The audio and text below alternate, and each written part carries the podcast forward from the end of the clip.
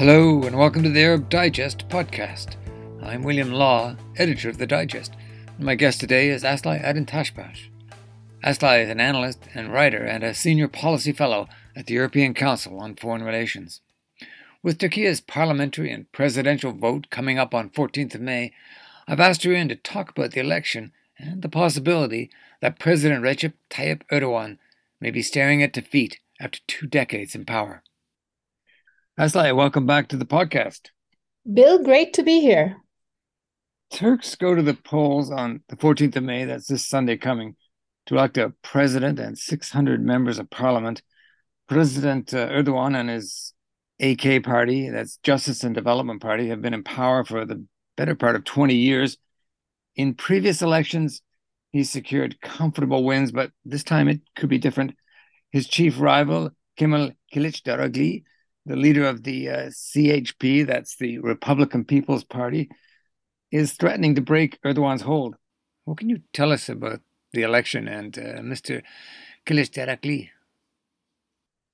Well, uh, this is a very important consequential election for Turkey, I think, and but also for the region, for also many of the countries who are hoping to develop a model where they can challenge illiberal uh, populist leaders who were elected but lurch towards authoritarianism. So the world is watching this election. Of course, Erdogan, as you say, has been in power for over 20 years, almost 21 years. It's going to be in in November, and um, his hold on Turkish politics, Turkish society, his ability to monopolize politics is no longer there he has to find a way of winning a new alliance, a little bit of maybe repression, eliminate a rival, you know, sort of restrict the communication space, do all of these in order to attain enough to get majority support. That's been the case for the past few years. So, in a sense, this election is different because Erdogan is facing what is essentially the an anti-Erdogan majority who wants change. The question is, are they all going to go for Kılıçdaroğlu? He's an interesting figure. He's been in Turkish politics for a long time. Um, I ha- actually have known him because I used to be a journalist, have traveled with him, interviewed him many times, have met his family. So he is not a version of Erdogan. He's the opposite of Erdogan. A middle class, quiet man, a former civil servant who is essentially positioning himself as a uniter. And basically, what he's saying, Turkish voters, is I am a transition figure.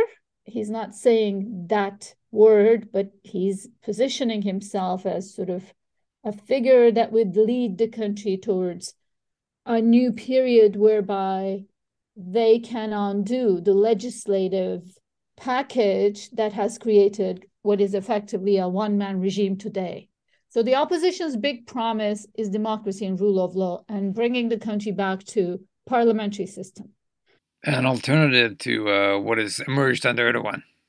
The system in Turkey today is like a super presidency system, uber president, uber centralized, I can't find enough superlatives to explain the system in the sense that the president decides on every aspect uh, of um, life and governance from the colors that will uh, be on the Bosphorus Bridge to who gets to have what tenders, you know, foreign policy to domestic, from the minutia to big strategic questions. And I think that there are questions in society that this is a good model. Turks barely voted for this model in with 50.5% in 2017. And now they're seeing that actually having a very centralized decision making system is not a good form of governance. On top, it makes you poor. So, rule of law issues, but also the economy. This is a country that has double digit inflation, right now ostensibly around 45%, I think, but last year this time it was 85. Unofficially, it's been triple digit. you know food prices very clear you go to the supermarket and it's twice what you paid last year so you know in the in in the sort of uh, closer to the elections there's been a massive campaign for handouts and new law that allows you to retire early, uh, uh, various sort of new stipends for pensioners, construction projects, all of these rolled out in order to say Turkish economy is not suffering, but it really is. And I think that's one of the other issue. So democracy, uh, Turkey's governance system, and economy. But uh, Mr. Kılıçdaroğlu, you say he was a civil servant he's pushing this line of uh, what a, restoration towards democracy. Uh, some accounts I've read of him, is he's a rather colorless figure, and, and Erdogan, of course, has a, a charisma about him. It, can this colorless figure really I mean, unseat this very powerful uh, president? No one will tell you that Kılıçdaroğlu is a charismatic figure. So you've said colorless, I think, and that is an acceptable description. He is a former bureaucrat in in every sense, and he actually manages a, a, a, coalition of six different parties. So those are all negatives. But what he has going, perhaps, is um, you know the ability to bring these the, this opposition coalition from different political and ideological backgrounds together. He is saying, I am Turkey's Joe Biden. Older, perhaps the same age as Biden when he when he ran, not the most uh, central figure in politics. He, in fact, he hasn't won an election against Erdogan, and he's been around since 2010 at the leading his party, the secularists. But I think he, I think that their calculus is that there is such a strong desire for change and the economy is so bad that even if they the opposition puts forth its least charismatic its most risky candidate it can win of course this is a huge gambit mm, we know that the mayor of istanbul and the mayor of ankara hold much higher than kılıçdaroğlu but for a whole host of reasons he ended up being the candidate and you, you you've touched on the economy. Is this election ultimately really about the economy? Because Erdogan has pursued some, well, idiosyncratic is one way to describe his economic policies, but is it that rampant inflation rate, the high unemployment, is that what is going to drive people away from him and towards Kılıçdaroğlu? It's one of the reasons, but President Erdogan, don't forget that he's a great campaigner. You know, he is good on campaign trail and also good in crafting messages. So to counter the opposition's message that this system of governance has failed Turkish citizens, is, is the result of their poverty, essentially, he is pointing out the fragmented nature of the opposition as a huge risk, a bigger risk for the Turkish economy than the current situation. So he says, how can the opposition rule with six parties in the government. Externally, he claims, supported by the terrorists, he says. So he basically says this is a joke of a coalition. They'll never be able to rule. You are better off under my rule than you would be under Kılıçdaroğlu. So the fight is about the economy in many levels. It's just differences in terms of the governance model. Erdogan very clearly is positioning his own centralized rule as the better bet for people's bottom line. Against what could prove to be an unwieldy coalition. I wanted to ask you, Aslı, about the earthquakes and, and Erdogan's handling of uh, those enormous tragedies. There has been a lot of criticism directed at him, at his government. Is it going to cost him votes in conservative bastions that would previously have been just behind him and he could have pretty much taken for granted? I'm not sure the earthquake will be a, a turning point itself. I think it was, you know, a tragedy that at least for a couple of days, people were united in tragedy, in grief, and then went on their separate ways. The country continues to be deeply polarized. The um, the opposition's or the government's response to the earthquake has only consolidated their own base. So, yes, there are people who cannot vote in those areas, and they are a mix, right? They're both opposition supporters and conservatives. But I think that it has made people, after the first couple of weeks, where there was quite strong feelings, the government started rolling out stipends and, and various uh, sort of construction projects and to an extent consolidated his base, particularly in areas outside of the earthquake zone. The people living in the earthquake zone, many of them won't get a chance to vote. They have moved. Some have re registered in other provinces, but many haven't. So they're not the issue. The issue is what message do you have to people that are outside of this area, to people who are going to be voting in Ankara, in Istanbul, and watching this earthquake? And I think there, um, both sides have been successful in in in messaging to their base that the other side is to blame. And these natural disasters work in both ways. They do create an anger, but then often also give an opportunity to central governments to showcase their ability to take care of people by rolling out various sort of programs and, and aid and all of that. And that's what Turkish government has done over the past month. You're listening to the Arab Digest podcast with me, William Law, and Aslı Aydıntaşbaş, a writer and senior policy fellow at the European Council on Foreign Relations. Our podcasts have no sponsors and no advertising. If you'd like to support a truly independent voice, consider making a small donation. Details at ArabDigest.org. Now, the last time uh, I had you on the podcast, we, we talked about the extent to which Erdogan has made serious attempts to mend fences with, well, primarily the United Arab Emirates and Saudi Arabia. And, you know, it's paid off in as much as the Saudis, for example, in March bailed out the central bank to the tune of $5 billion. How closely then do you think the Gulf states, the Saudis, the Emiratis in particular, are watching the election?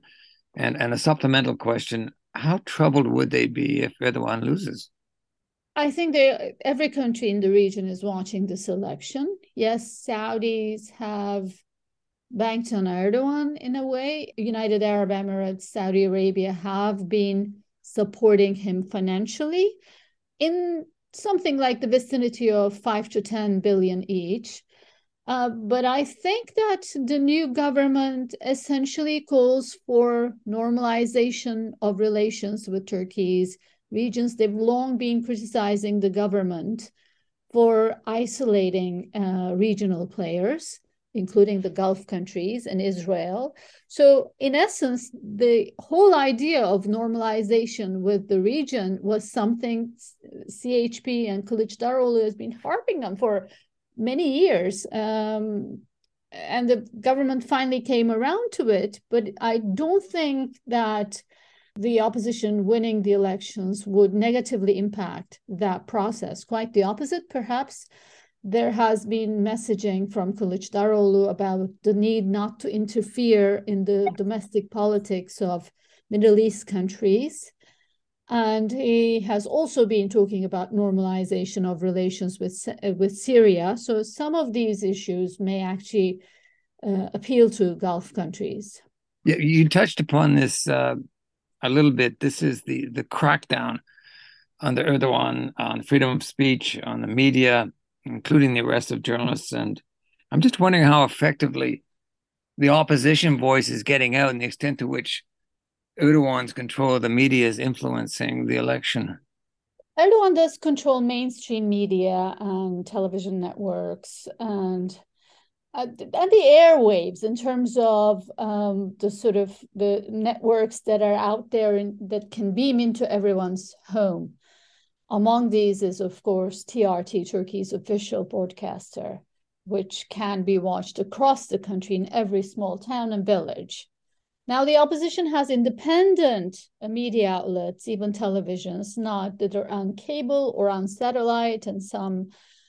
Well, there do you you do have a, a, an ecosystem, a, a media uh, landscape, opposition media landscape, but it's not just on, in terms of the technological um, ability to reach every household. They don't have it.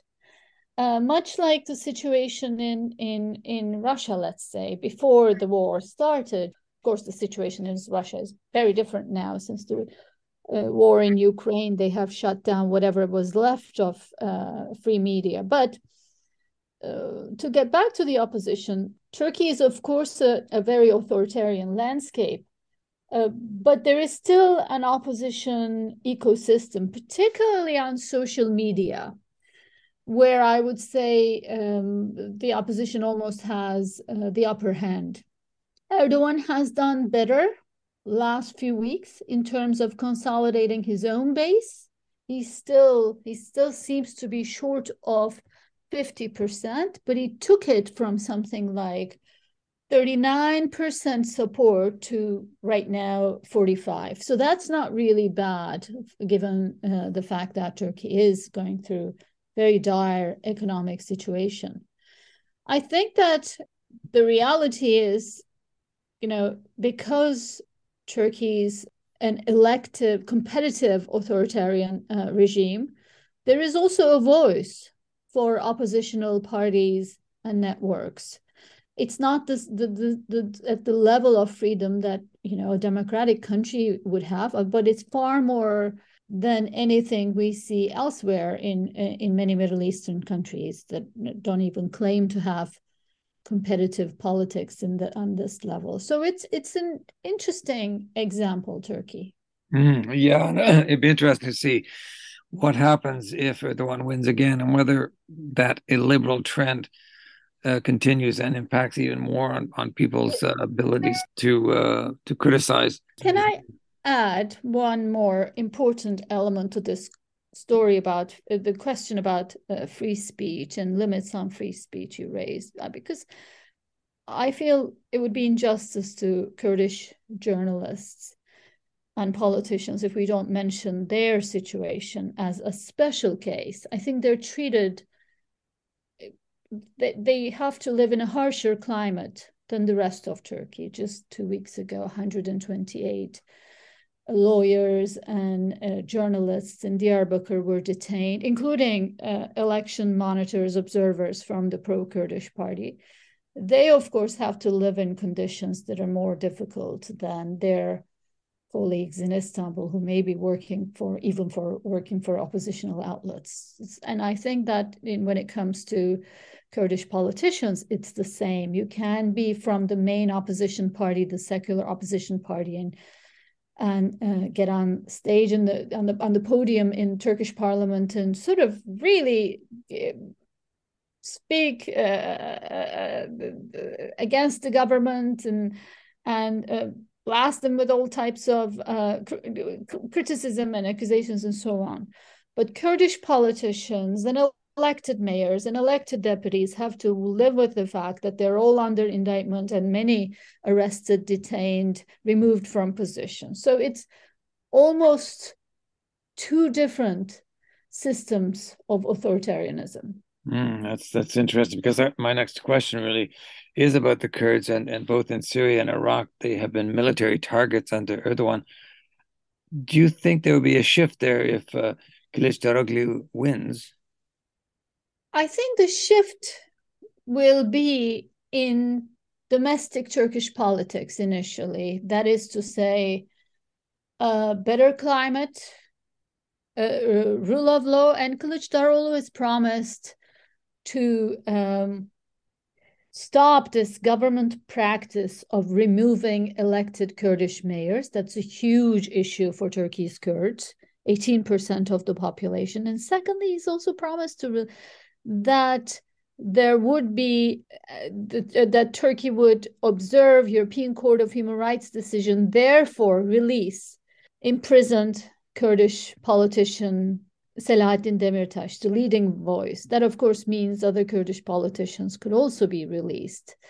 in other words, don't expect foreign policy to be uh, on the in Iraq, Syria to be the first order of business. I think this election is about what's happening in Turkey, and there we're likely to see an immediate improvement in terms of um, just people being freed from jail.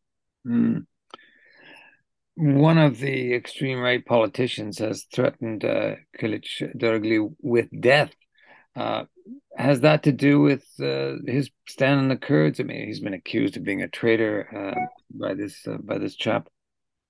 So he's been accused of being a traitor, being uh, in a co- in a secret coalition with uh, PKK.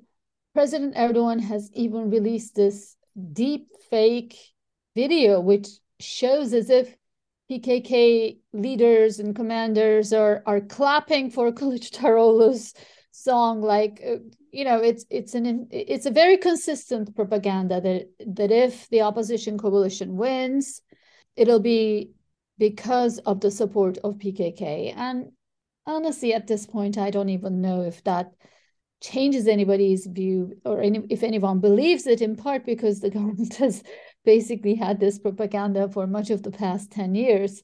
I remember at some point during local elections, one of Erdogan's ministers was saying, if we lose Ankara, your gas bills will be uh, delivered to your home by PKK uh, militants. I mean, hmm. and and you know, and the government lost Ankara despite uh, that fiery rhetoric. Mm. So I guess my point is there's only so much propaganda can do. However, it has helped consolidate Erdogan's base, no doubt about it. Mm. Maybe I maybe I should point out that it's not so much terrorism association, but more this deep hidden sectarian uh, prejudice that hurts Kılıçdaroğlu at this point. Mm. Can I come back to foreign policy a little a little bit? Uh, under new president Kılıçdaroğlu, would there be a different relationship with the Russians, with the Americans, for example, or or do you see it pretty much steady as she goes? So let's go one by one. Well, in fact, it is related. How you approach Russians inevitably defines how we approach, approach the United States. The country is rabidly anti-American. After daily uh, discourse that United States is trying to split Turkey, support terrorism against Turkey as, as every intention of trying to prevent its, its, its rise, is doing encirclement, etc no party is coming out and saying we are transatlanticists. That is just not a viable position in Turkey, not a viable public position in Turkey. But the opposition says they want better relations with the West, repair Turkey's broken ties with Europe and US, though they acknowledge uh, when you talk to them that you know Russia now has so much leverage over Turkey that the next government would also have to have a balancing act between Turkey and Russia, and that because of Russian control in the Black Sea and to Turkey on Turkey's southern flank in Syria, and because of the their basically leverage over Turkish economy, whether it's energy or their investments or uh, the fact that they've loaned so much money to President Erdogan, uh, they cannot afford to have an, an antagonistic relationship with Russia. And I think there's no doubt that Russians are supporting President Erdogan and they're doing their best to help him economically and according to many experts I have spoken to in terms of the uh, you know social media campaign and all. But you know they also know that the next government, if there is to be a post Erdogan government, would also try to strike a good relationship with Russia. Now, where I think we would see a difference is a tilt towards Europe and a better tone in relations with the United States. Opposition parties have all said and, and put this in writing that their goal is to try to improve ties with the EU and see if they can resuscitate the accession process. They want also to you know, try to upgrade uh, Turkey's free trade agreement with Europe, which is called customs union. And, you know, they believe that by way of uh, bringing back rule of law as uh, the center focus of Turkish politics, they will automatically have a new tone in relations with the West.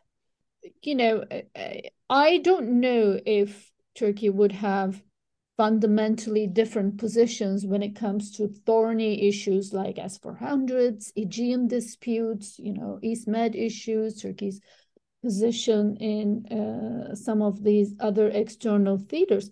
But I think that a new tone and desire to have uh, better relations and a Turkey that returns to rule of law would automatically create a better climate you know more visits more conversation on economy a sense that turkey is back trying to reclaim its place in the west and all of that. Don't forget that turkey right now is pretty isolated. This is a country that's used to having interaction with with the west. Its economy is fully you know largely integrated to european economy but there's nobody coming nobody going. It's mm, erdogan never meets with European leaders and isn't invited to summits. Doesn't um, Turkey's not part of the conversation anymore? It isn't the topic of conversation sometimes in a negative way, but it's not in the mix anymore. And I think that it has a better chance of getting there with an opposition that commits to democracy. All right, then the final question. The final question, Aslı, what is your call on the election? Does Erdogan win again, or are we going to see the changing of the guard? Look, I think it's too close to call for me. Most polls show that this will go to a second round, which worries me because, you know, people worry that we would see violence like we have the other day when people stoned the mayor of Istanbul, uh, Ekrem İmamoğlu, and his campaign bus when uh, at, at a rally when he was in Erzurum. There's been a lynching attempt on attempt on Kılıçdaroğlu. Actually, they tried to burn ho- the, the house he was in a, a, a few years ago. So there are serious ethnic and sectarian tensions in the country. No one can tell you that Turkish society is above all of this. People worry a lot about a second run, a runoff, which would take place two weeks after May 14, if no one gets to gets to 50 plus percent, 51% in the elections. But in terms of what I think will happen, and I am giving you an honest answer, Bill, not a diplomatic one. For me, it's too close to call. I see that Turkish society wants change. I'm confident of that. I just don't know if they'll give that mandate to Kılıçdaroğlu. And I am also not oblivious to the fact that uh, Kılıçdaroğlu is not running against a government. He's running against a regime which is, and I'm not, I'm unsure in terms of how they would re respond to this huge challenge. This is not to say things could never change in Turkey and that elections are are staged in Turkey because that's not true. There is there has been instances of this government losing and there has been instances of very strong uh, governments in the past losing. In 1908, Turkey had to uh, Turkey switched to parliamentary monarchy. 1911, Young Turks won an election despite the fact that the strong caliph slash sultan of the day, Abdulhamid, was against them. So, I mean, if you could vote out a caliph, you certainly could vote out a, an elected leader.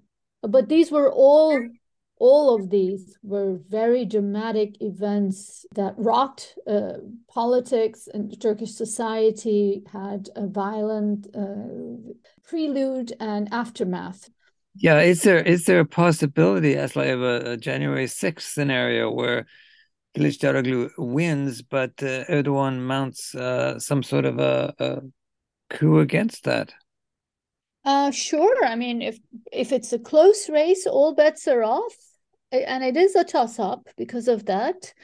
Uh, if it's a close race, I, you know, Donald Trump has tried to do it. Bolsonaro uh, attempted it. Why not President Erdoğan? I think in a close race, I highly doubt President Erdoğan's reaction would be different from these other leaders. Um, so the opposition can only win if they win with a big lead. Mm. Wow, that's a very interesting and, and rather frightening scenario. We will watch that space in Turkey very closely, and as you say, it's a, it's a runoff situation uh, for the president. So big, big things at stake. And you began by making the point that the world is watching this election. Uh, we're seeing a, a strong surge towards authoritarianism. This is an important election, not just for Turkey, but for, for the world. So I thank you. I thank you for drawing our attention to it, explaining it, and uh, and we will see. We await the outcome. That's like. Thank you, Bill. It's it's always a pleasure to be here on your podcast, and uh, let's see what will happen on Sunday. You've been listening to the Arab Digest podcast. My guest today was the Turkish writer and analyst Aslı Aydin Since we launched our podcast three years ago, it's been listened to more than 130,000 times in countries right around the world. So, a big thanks to all our listeners. And if you're a first timer, check out our podcast library on Apple Podcasts, Spotify, Google, SoundCloud, or Amazon. I hope you're enjoying the podcasts, which we bring you with no advertising and no sponsors. We are a truly independent source for analysis and commentary on the Middle East and North Africa. You can support our independent voice through a donation. Details on how to do so at ArabDigest.org. When you go to our website, you can also find out about our daily newsletter and how to get a free trial.